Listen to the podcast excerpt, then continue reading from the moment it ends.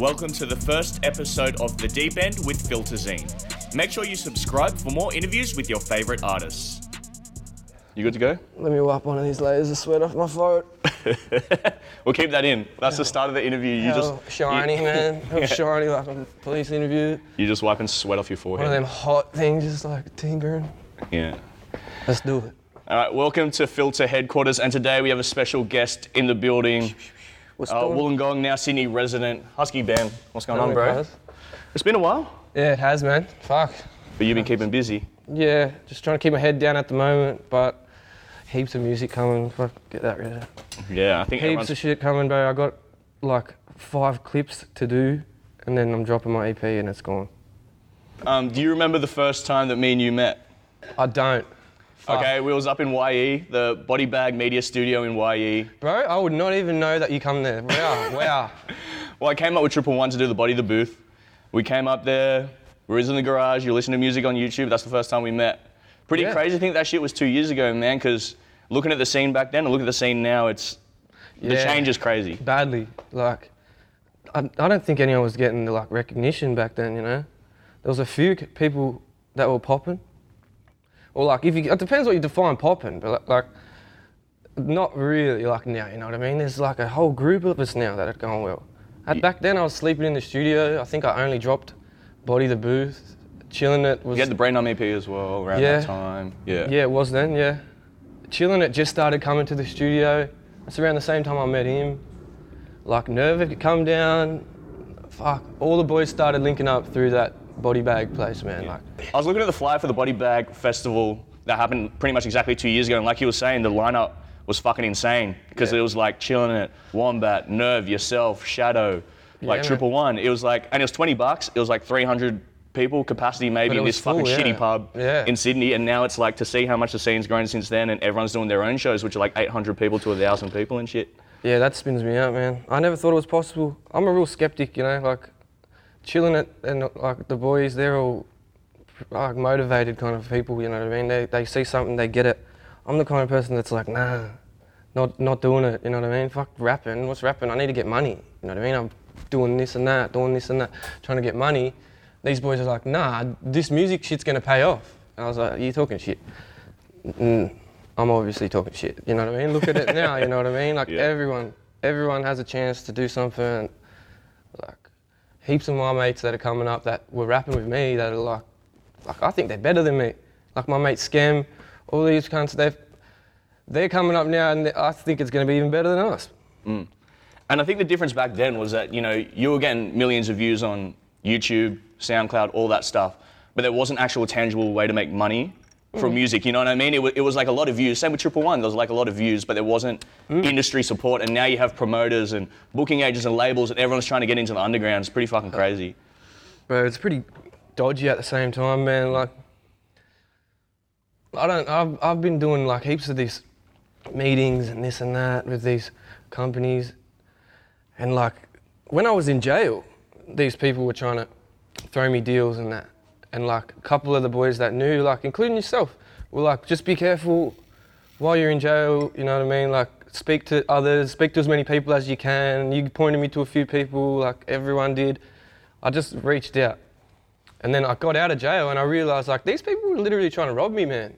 Like I've made more money in the first week or two since I got out of jail than these whole deals that they were throwing at me.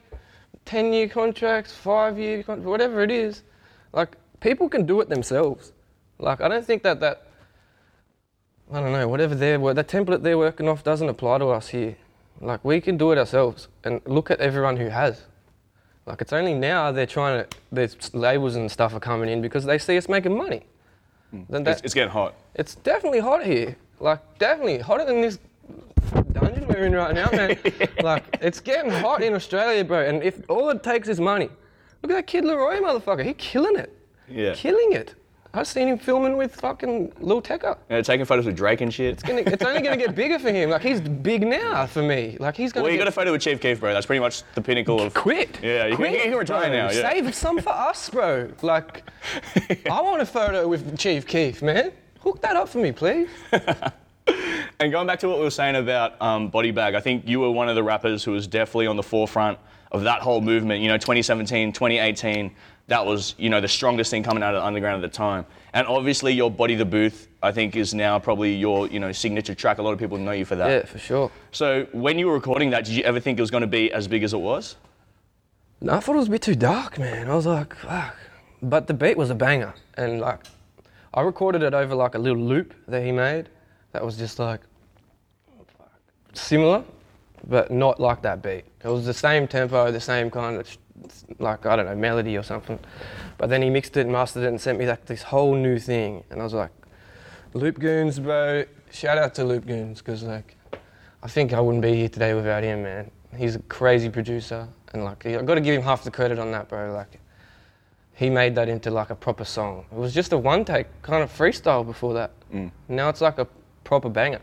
Like, it took me ages to realize that shit too. Like, I hate my own music, bro. like, Also, with um, that whole thing about you saying, you know, your lyrics were too dark, you know, I think that's one of the reasons why you're one of the rappers who you can say you truly have like a cult audience in Australia because you do delve into topics that other rappers might be afraid to go. yeah. So, what were some of the real life events that you think really gave you that kind of lyrical approach to your music? Like it's, it's just my whole life has been an event, if you're going to put it that way. Like I could rattle off ten situations that, but it's all up just just my life, bro. Like it's never been easy for me. I've always, I've always doing, I've related to people doing what I do. When I spit the real shit, I do that because I'm fucking inspired by Joe Budden, Eminem when he's not talking about Britney Spears and shit like that. Way I am, Eminem Yeah. like Brotha Lynch Hung, like some dark shit. You know what I mean? Like that's what inspired me. And like not many Aussies, they didn't. I, I don't know. It's kind of like you're a weak cunt if you're gonna be talking about that at the time. It was like you gotta. Aussie hip hop was like I'm a staunch cunt. I fucking do this. If you fuck with me, you're gonna cop it. But like you can still be like that. Like no one's talking shit about me without copping it. But I'm fucking feeling this way, and I'm fucking saying it, and motherfuckers related to it, and even some of the hardest cunts I know were like, "Wow, bro, your music touches me," and I was like, "That's hectic." So I pushed with it. I pushed with that lane. I stayed there, but I swear, being in that headspace and being from where I'm from and having this post-traumatic stress and all this shit, dwelling in there and staying in there to, to try and write some music, it's not worth it. It's not worth it. And I, like, I don't know if it was a good move or a bad move in the end of the day because, like, I put myself in a box. And I don't know if more people wanted to see me happy, you know what I mean? It was like, and I didn't know where to go from there. But these days, like, my music has gone from being, fuck, almost like feel sorry for me. I wanted, I just want you to know the truth and how it is. And now it's more like, oh fucking yeah, you know how it is, but oh, that's why I'm hungry. That's why I'm this hungry. That's why in my new music you can hear it's not motivational in a way like I'm fucking telling you to go do chin ups and Wes Watson ya, but it is in another way. Like i people can feel that I've moved on from that and I'm I'm real I'm out here and I've changed my fucking life to the max. Cause and if I could do that, then fucking anyone can. Trust me, like crazy. And I think all throughout your career, um, you know, it's no secret that you know your music is controversial, Badly. and and a lot of people, some people fans, some people artists would say that your music is having you know an uh, promoting a negative lifestyle or promoting drug taking or this and that. Mm. So I know you've addressed it a bit on social media throughout the years, but if there's one chance for you to address it fully and completely and explain why your music doesn't do that, like, what would you bro, say? It just in my eyes, it's if you know, you know, and whoever says that, they do not know. If you have lived this life, and you have been around people, even if your best friend or your not even anyone you know, has been affected by drugs, you hear my music, you know I'm not bragging about it. You know what I mean? There's no way in the world you're gonna take off what I'm saying and be like, fuck yeah. But then again, I started to realize as I got older, there's a lot of people out there that aren't from my life and they don't know. And they're just hearing it going, Huskii's cool. And they've never experienced drugs, they've never seen the fucking torment that it can cause someone. So they're like, fuck, I wanna be like Huskii. And they're doing this. And like, I was getting, like, I got a Snapchat off this kid once and he was in a school uniform. And he was like on the nod, and like his mate was pouring water on him and like putting a cigarette out on him, and I was like, that makes me sick, man. If this kid thinks that I condone that to enough to send it to me, saying yeah, Huskii 201, whatever, I'm like, bro, no. And that made me change a lot. And like I had a talk with Enter once, and he goes like, it's pretty much what you're saying, but he was like, I'm not happy with how you're doing shit. Like it's fucked up. You you you're influencing a lot of cunts now, and it's not cool. And I started to realize like maybe it is coming across the wrong way. But like where I'm from, there's either two ways to live life.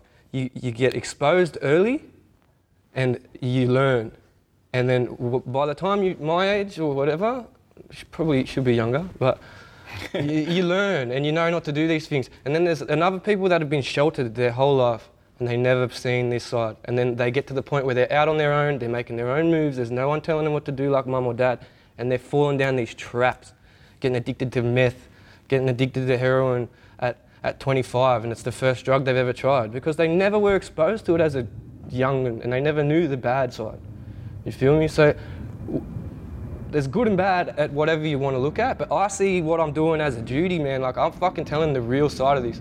And I'm telling you right now, there's no good ending to being on drugs. There's no happy ending except for you getting off it and getting clean. And even that is gonna stay with you for the rest of your life. So don't fucking try it if you haven't tried it. Don't start it. Don't start it and think I can stop when I want to. There's no happy ending, just fuck drugs. Look at all the people out here killing it. They're not on drugs. You feel me? Like, hmm. I'm, if they want to say that I'm promoting that, then that just means they don't know. You know? If you know, you know. All right, let's fast forward to 2019 because it was a roller coaster year for you in a lot of Right. different ways. um, but you know, start off with the most important thing I think in I'll your life. So you became a father.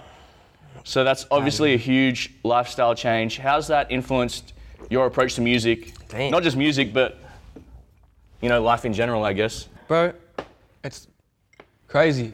Like, I, I don't know. I felt like before I wasn't as hungry to do all this business. And I didn't realize I was talented. at Like, I, I knew I was talented, but I didn't like it. I was like, this is shit. I still don't feel it, even though that's how I am. I don't fucking want to hear this shit all the time. But I knew that it, this is all I had, people wanted to hear it, so I'd drop them tracks. And then I'd stay the fuck away from it and never listen to it. But now, like having having a family and that, like I actually like I see, like I've got so much to lose, bro. Like so much to lose, and that like all I want to do is just give my kids everything I didn't have, man. Like there's no way I'm gonna say no to my kids when they ask me for shit and watch them suffer. Like not suffer, but like I'm, I'll spoil the fuck out of my kids. I don't give a fuck if they're a brat. They could be a brat. That's my kid. You don't need to worry about my kid. Let it be brat. I don't give a fuck. But like I grew up hungry, bro. Like I went to sleep starving. Like I grew up in an apartment block where like I could smell Nigerian fucking food, Indian food, all this into a combination of just putrid smells in the fucking stairwell and in the top of the fucking flats where I lived in. And I was just like, this, this is fucking killing me. Going to sleep, knowing that all these people are cooking dinner and there's nothing I could do, till the age where I was like, I could get this myself and just go steal whatever the fuck I need. Like I was hungry, bro, and I didn't think I had it out. I just thought I had to go to bed hungry. But you, like, I learned, you, and I'm never gonna let my kid do that.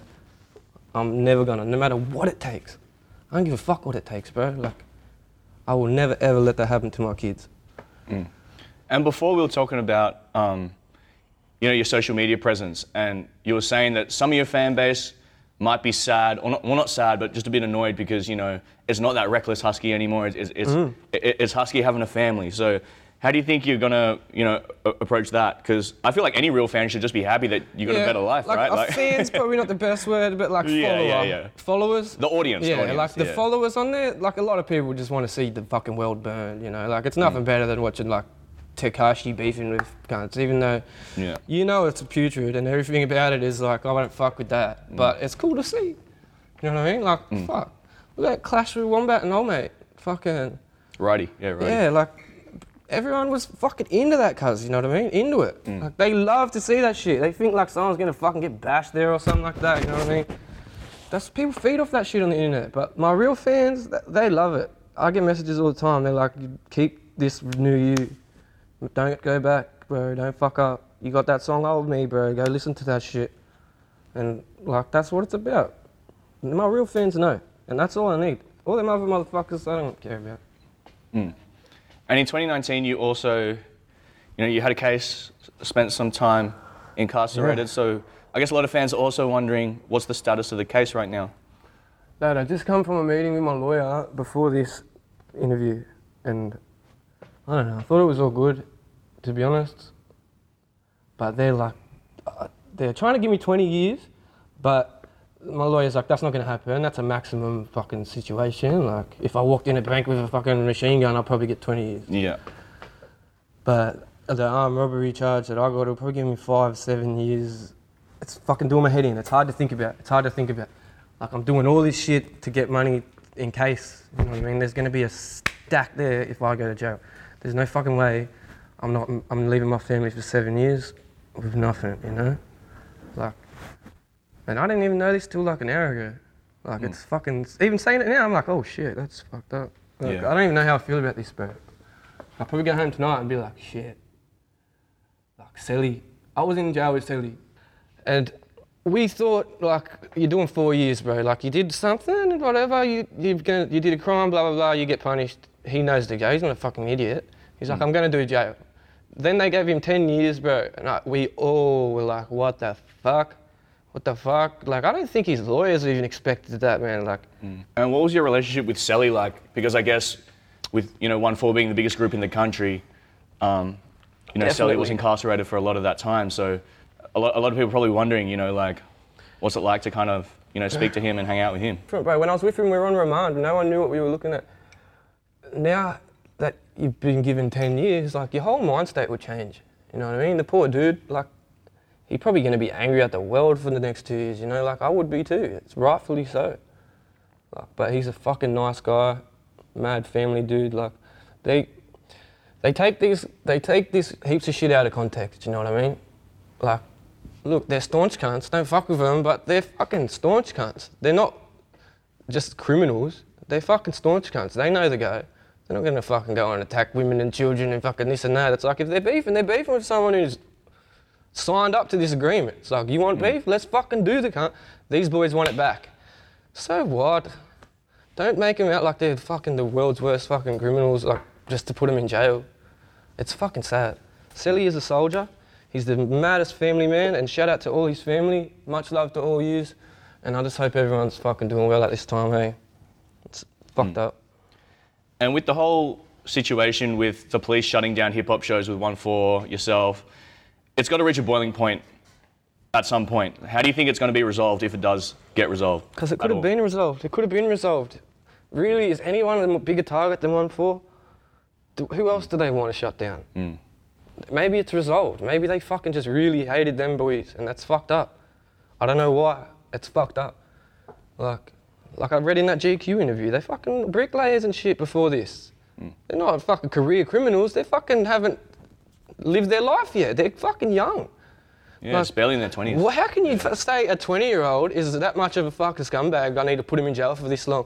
Like, you don't even fucking know what you're doing at, 10, at 21, you know? Mm. It's easy to make a mistake. Yeah, people fuck up. But I've seen these, these cases heaps of times, and them other people aren't getting 10 years. Mm. It's fucked up. So on a more positive shit from 2019, you obviously had the collab EP with ChillinIt four days. Yeah. So explain to us like when your relationship with ChillinIt started and how that blossomed into kind of doing a whole project together. Oh, bro, we could have done this ages ago, but you know what I'm like. and now I got out of jail. he- He's running amok, busy as all the time.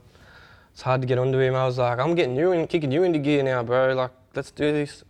We just chilled, kicked back for the like a couple days, and we wrote these songs. And I was like, let's just go record them. We just recorded them all, all in one day.